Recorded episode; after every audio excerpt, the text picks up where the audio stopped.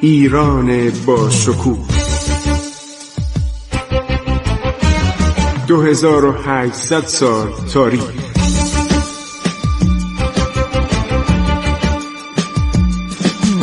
عبور از تاریخ.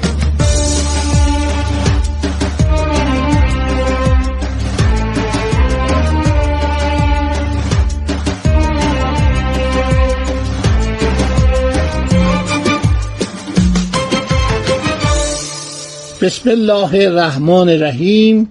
به نام خداوند بخشاینده مهربان. من خسرو معتزد در برنامه عبور از تاریخ از رادیو جوان با شما صحبت می کنم خب گفتیم که جناب صفی قلی خان ترکستان اوغلی حرکت می‌کنه عرض شود به طرف هرات که هرات که شهر ایرانی بوده اینجا رو بگیره. چون به نزدیک نیشابور بیرسه ازبکیه. ازبکی هم همدست همین قلیجایی ها و عبدالیا بودن. حالا دیدن اوضاع مملکت به هم خورده اینا که خیلی نسبت به ایران دیگه ابراز ارادت می‌کردن.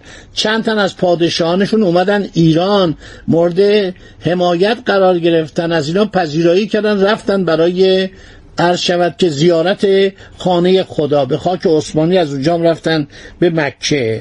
حالا اینا از این فرصت سو استفاده کردن و چون شنیدن که مشد در معاصره قشون افغانه که البته معاصره به جایی نرسیده بود و فتلی خان کشته شده بود اینا شخصی رو به نام نیاز ایناق آنالوگ فرستادن در سال 1129 هجری قمری 1717 میلادی که اینا رسیدن و آماده جنگ عرض شود که با ایرانیا شدن. جناب صفی قلی خان ترکستان اوغلیشون باید درجه سپه سالاری داشته باشه. شکست بسیار بزرگی به ازبکان وارد می‌کنه. همیشه ایرانیا ازبکان رو شکست می‌دادن. و یک هزار و پانزده نیزه سر در معرکه جنگ از ازبکیه می‌گیره. یعنی هزار و پانزده نفر رو سر می‌برن و سر اینا رو روی نیزه می‌زنن که منظره وحشتناکی بود و اونا میترسن و فرار می‌کنن. مردم هم سر راه ازبکان رو می‌گیرن میگن خب شما می‌خواستید برید مشهد رو بگیرید. یکی یکی داره می‌کشن. عده زیادی رو اصیل و قتیل نموده دوازده هزار و هفتصد تن از آن جماعت زاله خودشونو به شهر اورگنج میرسانند.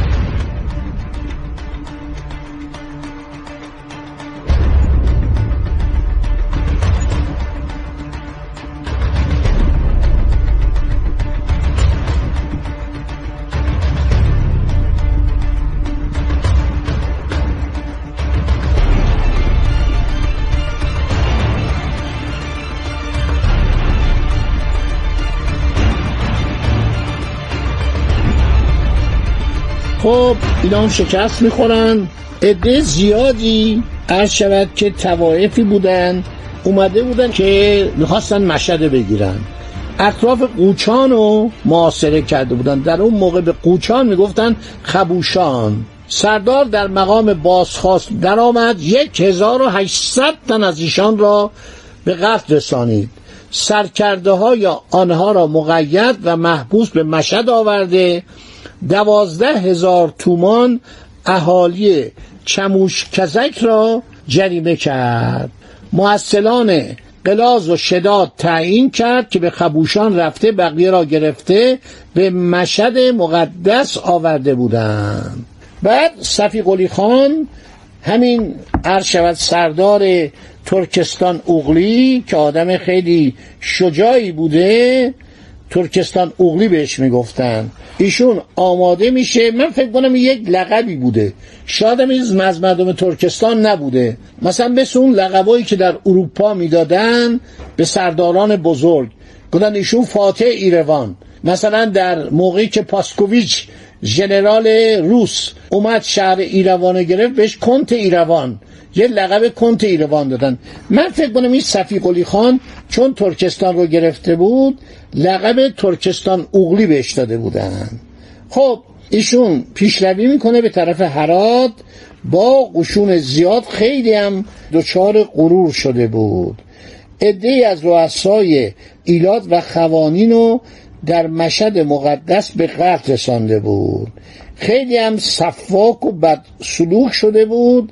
هر شود که اینا میرن و میجنگن با قشون سعدالله. ببینید اصلا صحبت محمود افغان نیست. یک کسی دیگه است به نام سعدالله خان عبدالی اینا جنگ می‌کنن به کافرقله می‌رسن. چون قلعه و باغات و دهکده و منزل مزبور در دو طرف راه واقع و جاده در وسط افتاده و باغات از دو طرف در کنار راه بوده این عده از تفنگچیان عبدالی رو میفرسته که اینا میرن توی داخل باغات دیوارا رو سوراخ می‌کنن مزغل می‌سازن یعنی سنگر می‌سازن. در عقب هر سوراخی جمعی تفنگچی در بزخو یا بسخو یعنی در کمی می نشینن صفی قلی خان خیلی سرحال بوده مغرور بوده قشون زیاد سپاه توبخانه و قورخانه و اصلا هر چی بهش کنن قربان مواظب باشه میگه آقا این حرفا چه ما داریم میریم جلو. این میاد عرض شود در محاذات باغ این عبدالیا شروع می‌کنن به تیراندازی. یعنی یک کمین مفصلی ایجاد می‌کنن کمین می‌کنن در پیش روی قشون ایران و شلیک تفنگ. و از دو طرف عرض شود با توپ و تفنگ نیروهای قزلباش و مورد هدف قرار میدن. صفی قلی خان خودشو به ارادی باروت میرسونه. یعنی اون عرابه که بارود توش بوده. شاید می‌خواسته مثلا برای توپخانه گلوله در بیاره آماده کنه. عرض شود که صندوق باروت رو آتش می‌زنه خودشم میسوزه. احتمالا شاید هم خواسته که بارود دست دشمنان نیفته. خب خبرها می‌رسه به اصفهان. علا حضرت عماینی تصمیم می‌گیرن که خودشون آزم خراسان بشن و برن بجنگن با این عبدالی ها ببینید هیچ صحبت از قلیجایی ها نیست. صحبت از عبدالی ها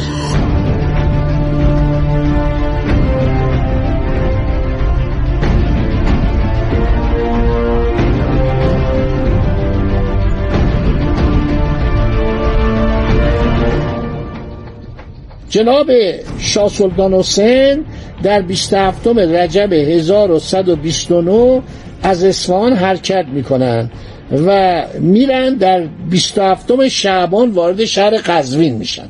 چرا؟ می‌خوان به طرف خراسان برن که برن هرات رو بگیرن.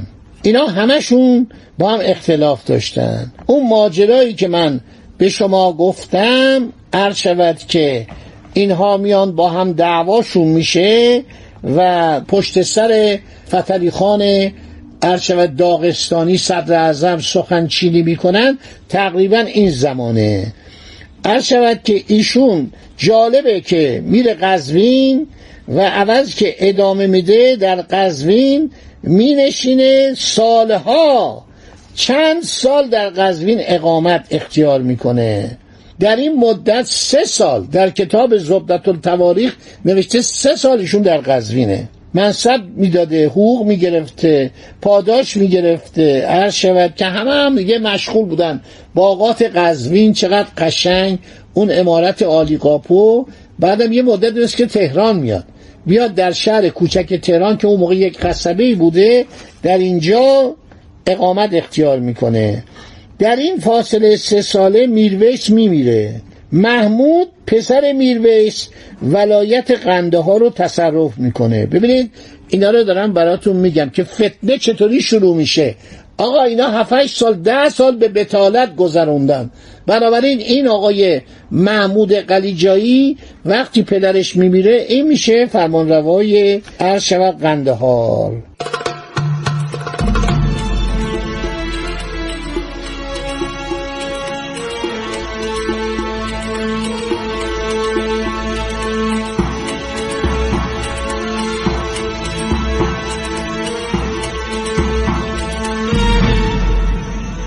سعدالله افغانی شهر هرات رو تصرف می‌کنه. بعد میاد به طرف قندهار. با جماعت عبدالی بر سر قندهار میره.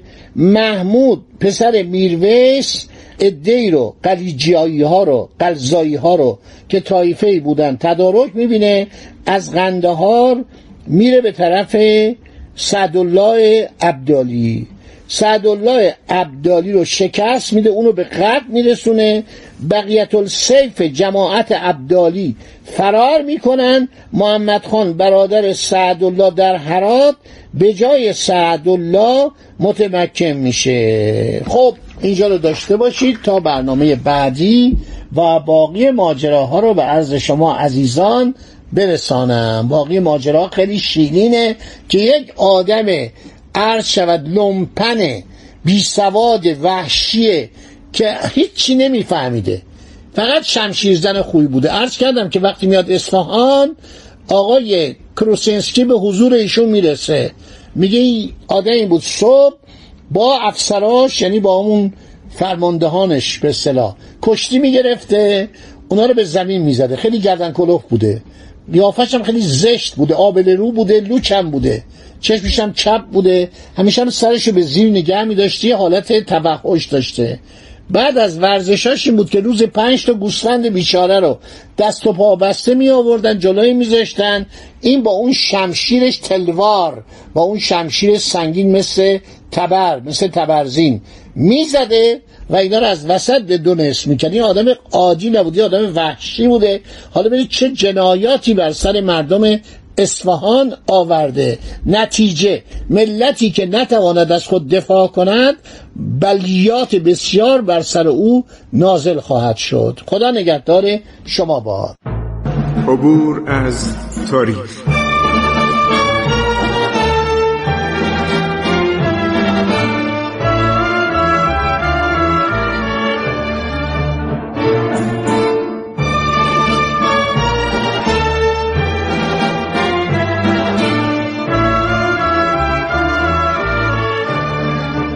ایران با شکوه.